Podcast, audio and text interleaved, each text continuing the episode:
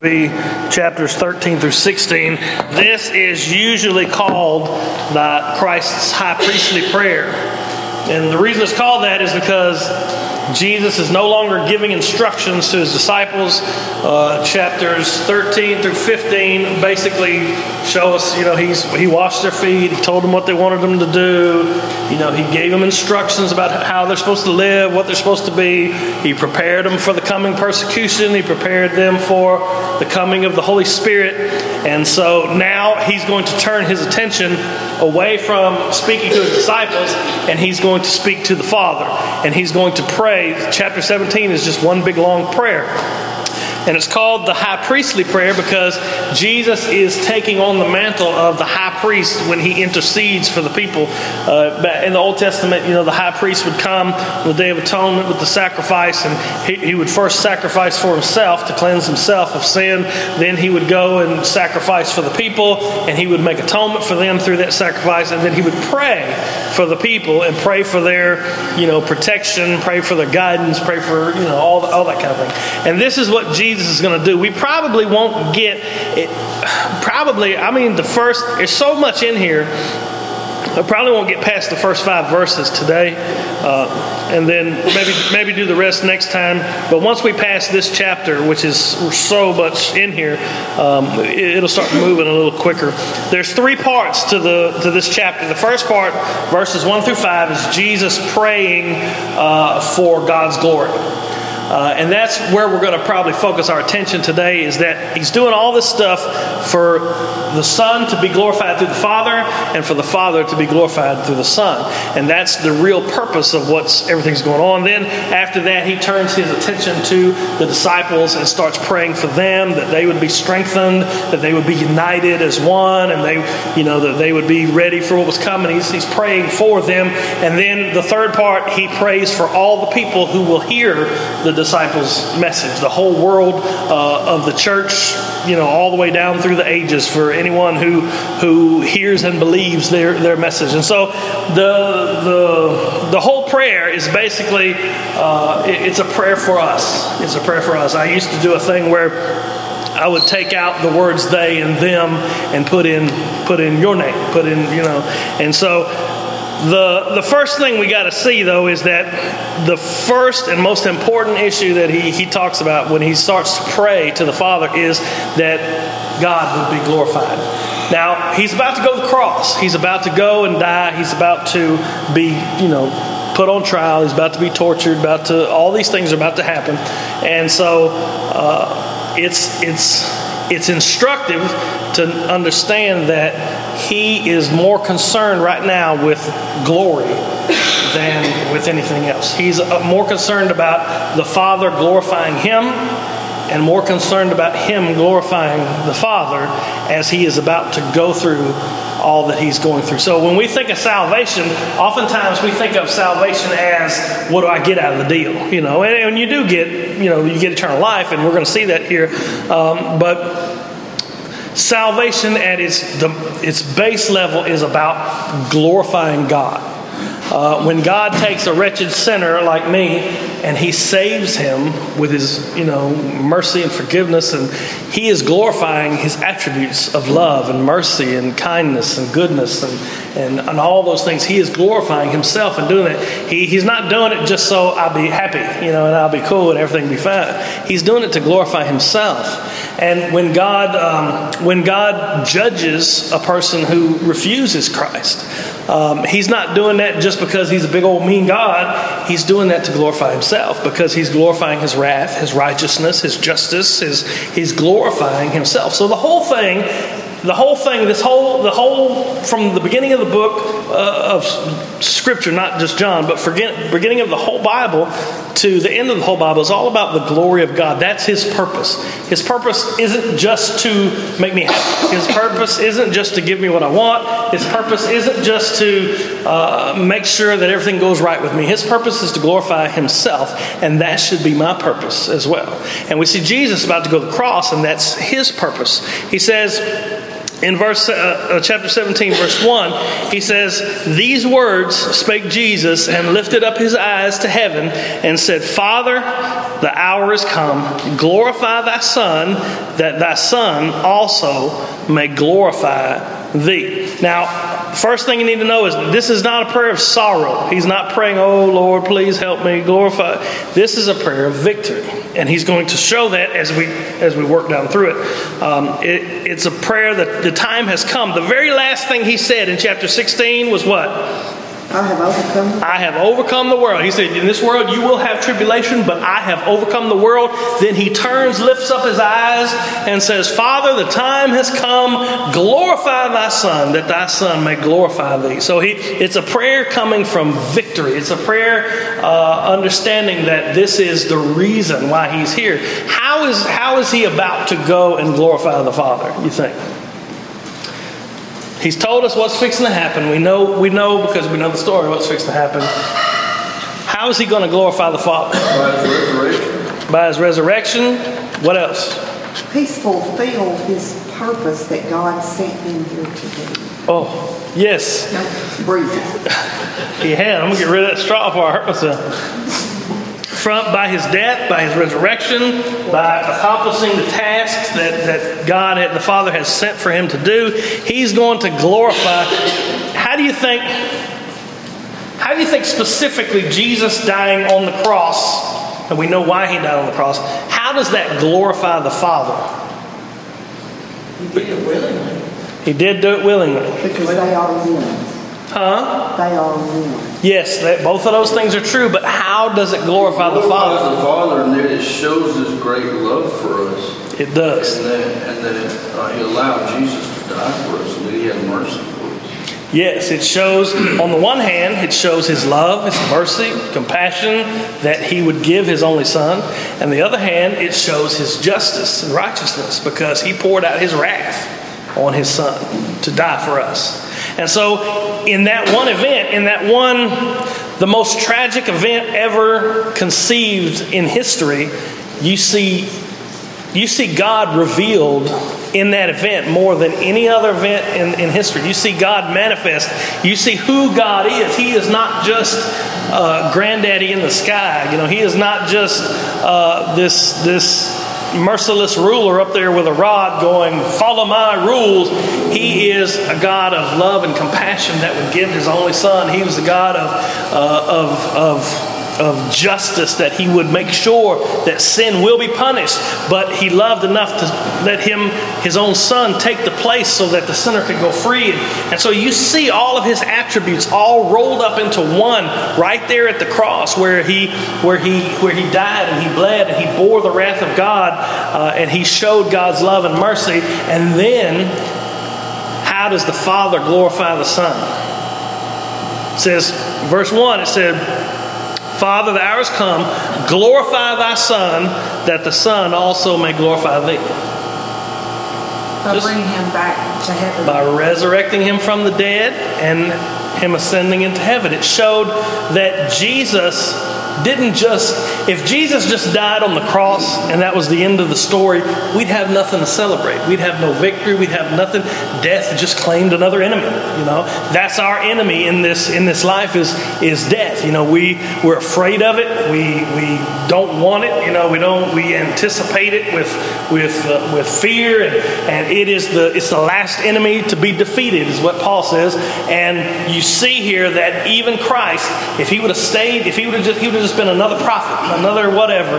You know, they all died. Buddha died. Muhammad died. They all died. But Jesus defeated death. He came back from the dead. He laid down his life and then he took it back up again, defeating death, defeating the last remnant of the curse that we're under.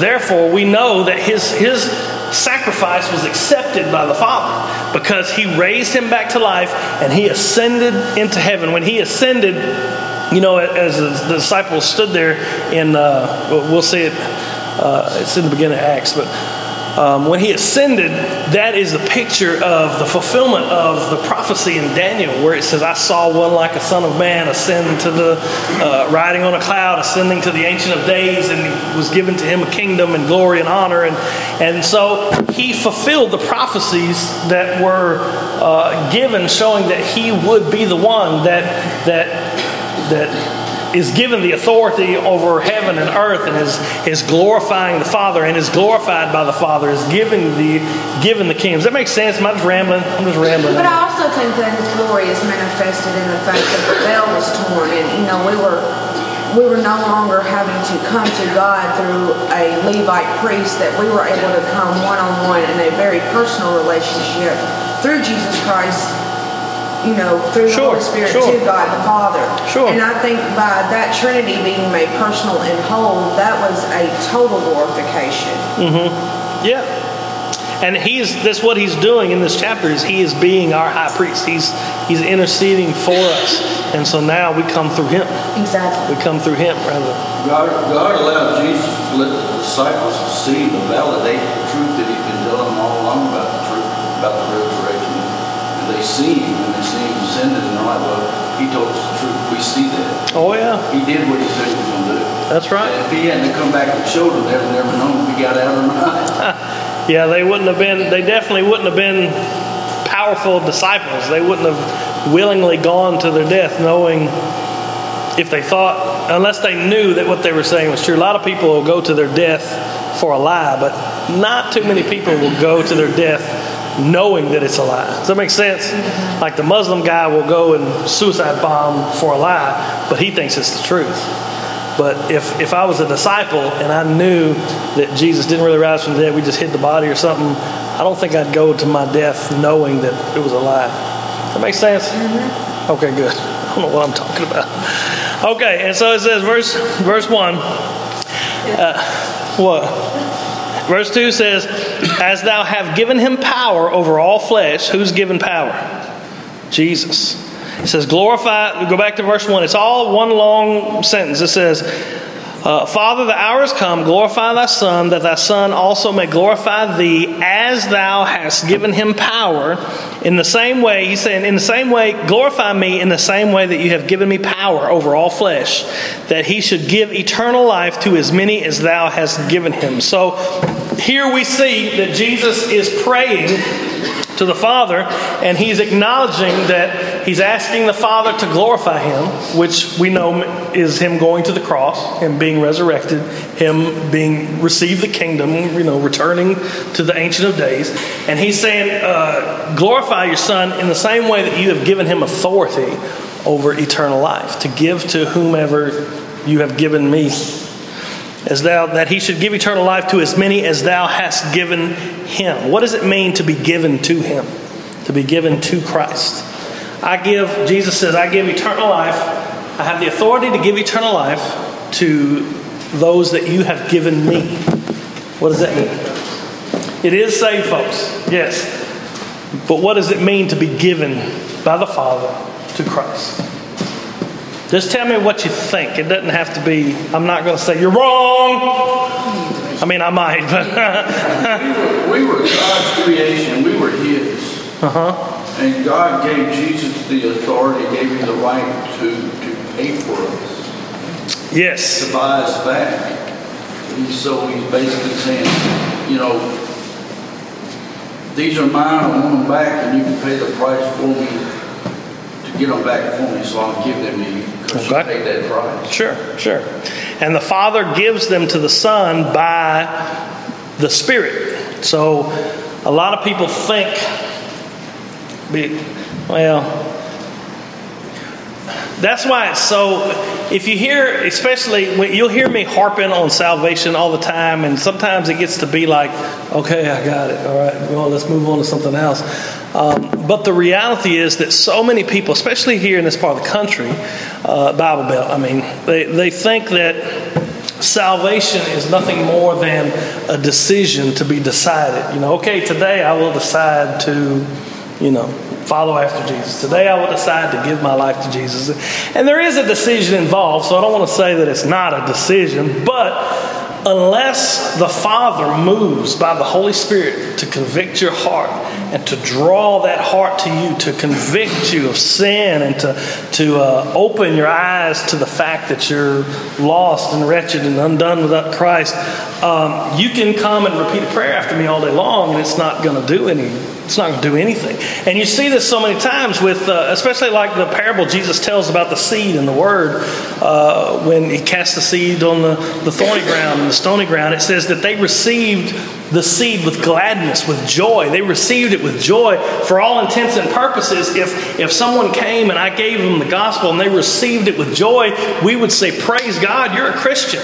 And then we would start discipling. But in that same parable, Jesus said they received it with joy, but then the cares of the world spring up and they, they choke out that word and all those things. And so you can see people, even in Scripture, there's a I could give you a laundry list of people who came that would say, "Hey, I, I want that," but there was no movement of the Spirit in them. There was no, there was no conviction. There was no, uh, there was no turning. There was no, no turning of their heart. No being born again from from the Spirit. So uh, when he, when when the Father says, when He says, "You've given me authority to give eternal life to all those you have given me," uh, what He's doing is He's showing us the the, the Trinity in action, so to speak.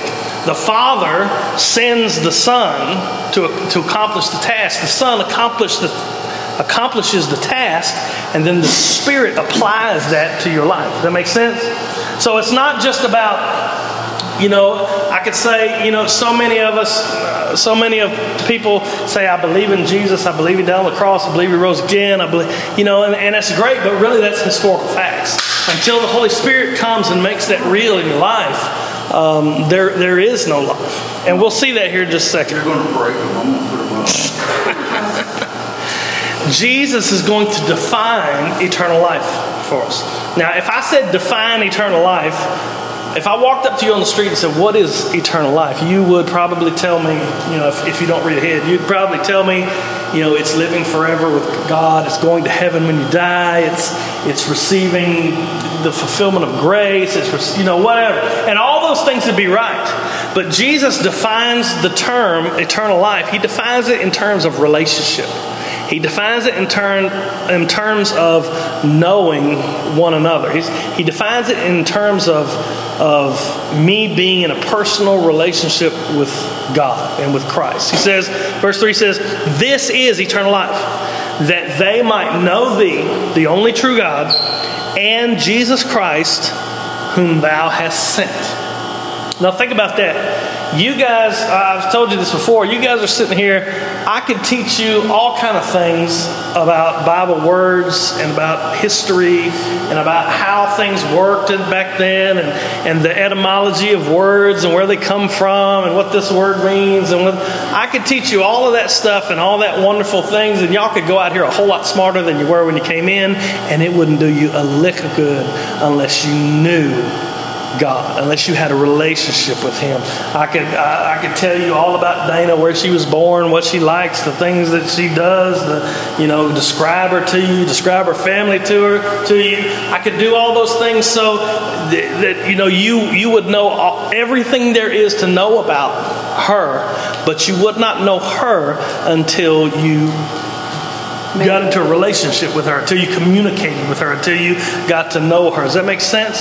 So a lot of times we mistake, we mistake growing in the Lord, we mistake growing in our Christian life and maturing in gaining more knowledge.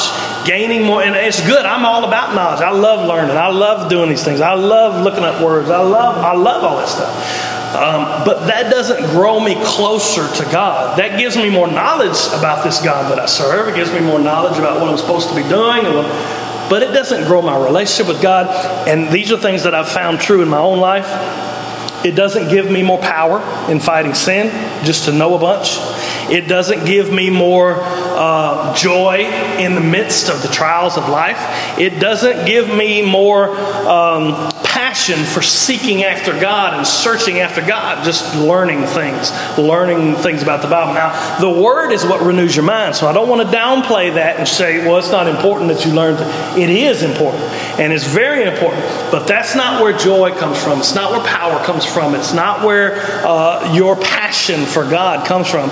That passion comes from knowing God, from being in relationship with Him, from from getting down on your knees and communicating with Him. So often, I'm one of the people that, if I say, "All right, I'm going to spend some time with God," what I'll do is, you know, I, I would get, I would get with the Bible and I would get and I would just study and, and take apart sentences and, and see how they functioned in the paragraph and, you know, all those things. And I learned a lot of stuff and it was good, but I never had any power for living, never had any joy in the midst of trial, never, never grew in my Christian faith until you realize that, you know, you have to get in communion with this God. You have to get in communication with this God. You don't just learn about Him, you have to be with Him. You have to spend time with Him. No relationship relationship will ever grow unless there is time invested in the relationship. That's with anybody, with brother, sister, mother, wife,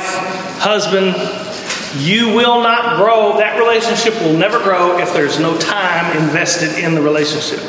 Okay, I can, I can, if I, if I, you know, I could search Dana's family tree. I could, you know, your blood type. I don't know my blood type. But I can know her blood type. I can know I can know everything there is to know about her. But we would never grow closer together until I spent time with her. You never would. And that's the same thing with God. Jesus says here, this is eternal life. This is the purpose of what we're doing here. This is this is what I am giving you. I'm not just giving you a place to dwell when you die. I'm not just giving you, uh, you know, the joy unspeakable and glory forever. I'm giving you a relationship with the God, the only true God, and the one He has sent, Jesus Christ. Does that make sense? You see that? And what we do, what I do, I don't know y'all might not, this just might be me. What I do is I turn that into academics. I turn that into learning. If I can just figure out what these words mean. If i can you know there's there's passages that i still wrestle with trying to understand how does this fit in? How does this you know and if i can just figure all that out then i'll i'll be closer to my goal. And that's that's it's good and i still love figuring it out and i will still continue to figure it out um, but that's not getting me any closer to god. Now, I shouldn't say it like that. It, his word does get me closer to him, but only through knowing him is my relationship strengthened with him. Does that make sense? I don't want to downplay studying the word because I love that, and that's that is important. That's what renews our mind. It's how God speaks to us. And so don't think I'm saying, oh, the Bible, don't matter. You just need to get in communication with God. That's how God does communicate. So let's not downplay that. Let's not uh, make light of that. But if you're reading it like a novel and stuff, or a history book. or a history book, then Right, right. It's not all about. I felt God speak to me, like not you know I ain't had no visions or nothing like that, but I felt yeah, I felt God speak to me most when I was reading, expecting Him to speak to me. Give an example. Y'all have all heard that story that I tell about when I had my heart checked and I was in that machine and I was panicky, and that verse came to my mind that said, "What did the verse?" No, it said, okay, I was in this machine and I was just, I mean, you can't move. You're just there, stuck, and this thing's going, it's all running. And I was panicking. I mean, I just like panic. And, and so the, I couldn't move. But the verse that came to me was, um, be anxious for nothing, but in all things, you know, let your supplication. And, and then at the end of the verse, I'm, I can't recite it, but then the verse that says, and the peace that passes understanding will guard your heart. And that's what I was there for, to have my heart checked. And so what I, I what I that verse immediately when I when it when it ran through my mind, it made me feel calm. I just I calmed down. Everything was fine. I know everything's going to be fine. Even if the test comes back bad, I, I know it's going to be fine. Uh, but in my mind now, I'm thinking, now you know that ain't what that verse means.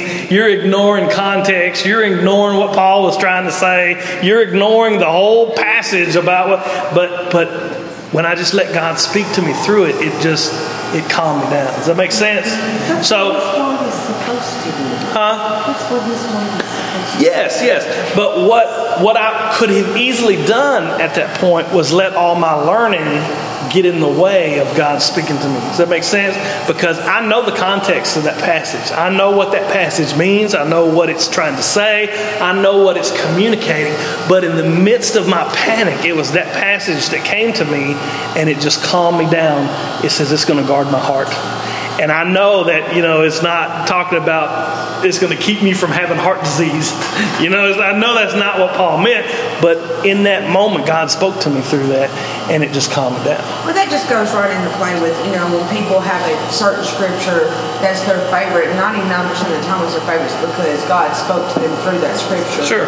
And when they when people say, well, why is that your favorite scripture? And you tell them why, you know, one of the most disheartening things is, it's not what that means. But to you, that's, but to you, that is exactly what God was talking to you about, either in that trial or in that victory or, or, or whatever. Right. You Right. know, and that, you know, Proverbs 3, 5 through 6 is a very common one for a lot of people. Sure. And, you know, it could resonate with me a, a lot differently than it could with you. And, you know, you're a great example of, I could say, well, this is what this meant to me. And you look at me like, hey, God, that don't mean, that's Yeah. not exactly what it means at all. And I want to be careful. You're right. And, and the perfect example is what I just said about guarding my heart. But the scripture is we want to have balance. We want to have balance. We don't want to go too far to the left and say that it can mean whatever you say it means. But we don't want to go too far to the right and say if you don't understand the context, the history, and all these things, that means God can't really speak to you. We don't want to fall into either one of those ditches. Um, Dana's favorite verse is the one about what is it? I know I have plans for you, whatever. Jeremiah 29, Love 11. that. That's it, and that's their favorite verse, and that's that's a comforting verse to many people, you know. But a lot of people don't realize that when they, when God, you know, when God spoke that, He was about to send them into captivity for seventy years and suffer, you know. So it's not a, you know, and I've done that. But he brought them out, yes. And so I've done that before. Have you know somebody take comfort in that verse and me come along and say, well, you know, God's foot was on their neck when he said that, you know. So I mean, you really. Uh, but the reality is that people take comfort in that, knowing that God does have, even though I am going to suffer, I am going to go through 70 years of slavery or whatever, that, that God's going to bring me out. He has good plans for me. And so the verse does mean what it says it means. But my point is there has to be balance. You don't want to be too academic. You don't want to be too, well, this word means, you know, you don't want to be too that, but you don't want to be, well, the Bible's a wax nose. I can just turn it any which way I want to and make it say what. You don't want to be that either. Yes. Why does Jesus refer to himself in the third person in that verse? I don't know. I guess he's praying. I mean, he's praying. In Jesus Christ, whom thou hast sent. I don't know. He goes right back to the first person after that. I have glorified thee on the earth. I have finished the work which thou gavest me to do. And now, O Father, glorify thou me with thine own self, with the glory with thee I had I had with thee before the world was. I don't know I, why. I think, I, Jen's opinion, I think that the reason that was done is when, when Mary was conceived by the Holy Spirit, she was told by the angel, his name shall be called Jesus. And before then, I think he was just a son. I think that, you know, he was recognized as God the Father, God the Son, God the Holy Ghost. And in this prayer, you know, he's bringing it all back around to, you know, you are God, but, you know, you gave me the name Jesus. I am Jesus the Christ. And and that was just my opinion. That's what hmm. my study, and that's what I got. Because before, you know, from all the beginning, all eternity, it was God the Father, God the Son, God the Holy Spirit. Right. And it wasn't until that conception that the angel said, His name will be Jesus because he will save his people from their Exactly. sins. And then Philippians says God made that name above, Above all names. names. That's right. Interesting. Um, one thing that people do use, verse 3, um, like Jehovah's Witnesses and people that deny the deity of Christ, they will use that verse to say, uh, This is eternal life, that they might know thee, the only true God, and Jesus Christ, the one whom thou sent, as if God is God and Jesus is not. God. So that's a verse that people use, but you have to take it in the context of what he's saying. And at the end of verse 5, look what he says. He says, And now, O Father, glorify thou me with thine own self, with the glory which I had with thee before the world was. So, what he's doing is he's showing us his pre existence. Before there ever was creation, before there ever was a world, before there was ever anything, the Son shared glory with the Father. But if and you go down to verse 11, and it says, And now I am no more in the world, but these are in the world, and I come to thee. Holy Father, keep thou thine own name, keep the, those whom thou hast given me, that they may be one as, as we are. we, as we are one. That right there shows the Trinity. Well, yes, it does. It shows that the Father and the Son are are one. Um, so what we see is, and, and in verse 14, it says, no, that's not that. It's verse 5 where it says that I, God shared, the Father shared glory with the Son before the world was. That is something that is strictly forbidden in the Old Testament. God said, I am the one and only God. There is none before me, there is none after me, and I will share my glory with no one.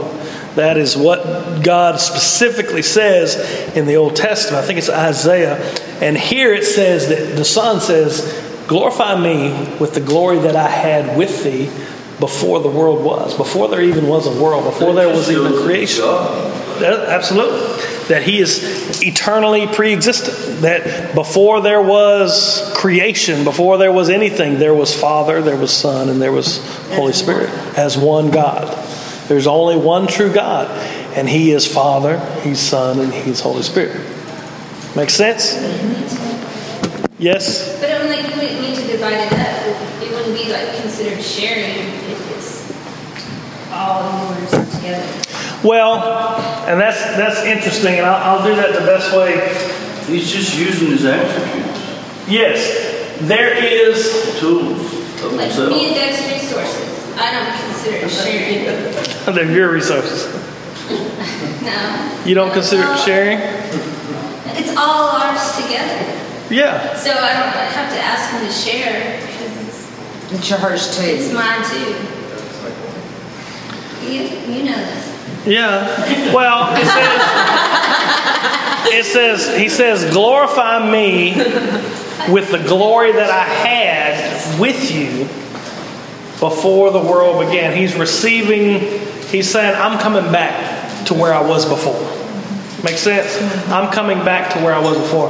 Um, when I say they share, there's one divine, this is going to get way too confusing. There's one divine essence, and it is a circle. No, there's one divine essence, okay? In that, that's why analogies of the Trinity don't work.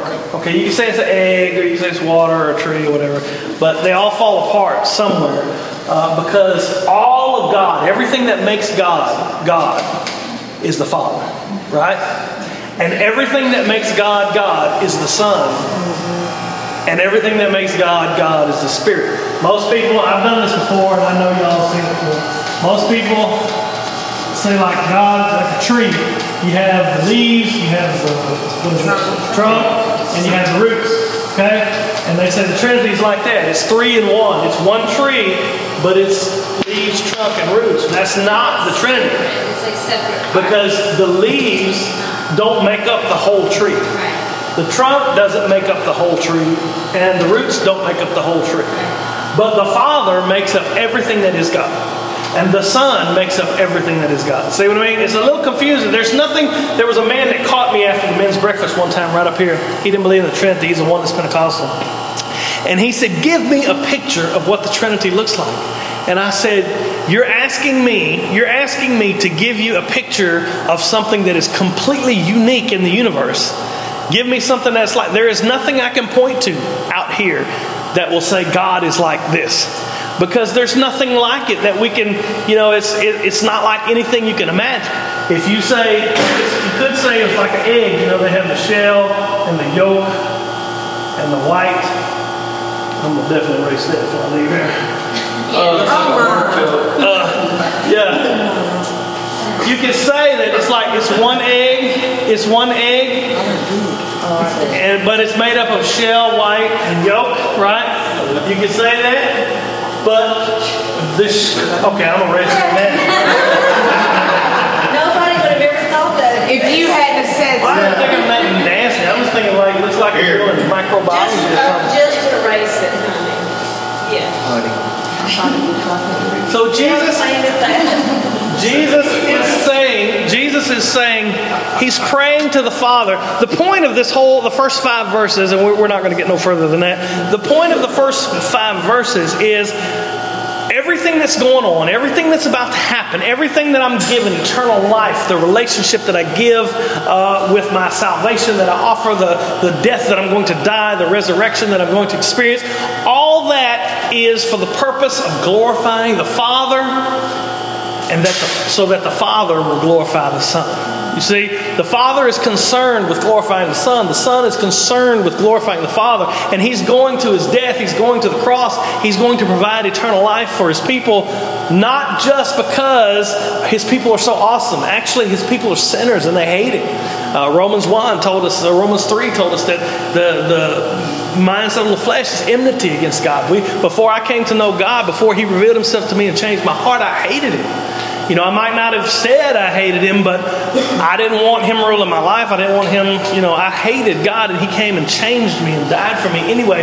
And he did that because he loved me. But the main purpose of all of this that has gone on is for God to glorify himself.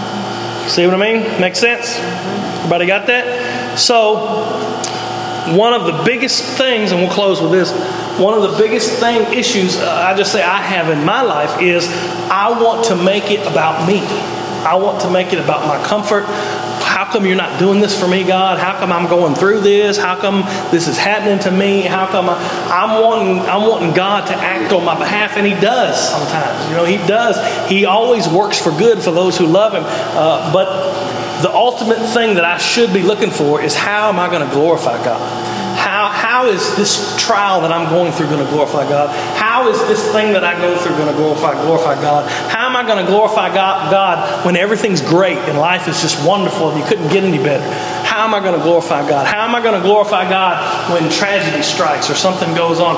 Every part of my life, everything in my life is the purpose of it should be to glorify God, to glorify the Father, glorify the Son, and glorify the Spirit. And that's what Jesus is praying here. First thing he says is not, please take care of my disciples.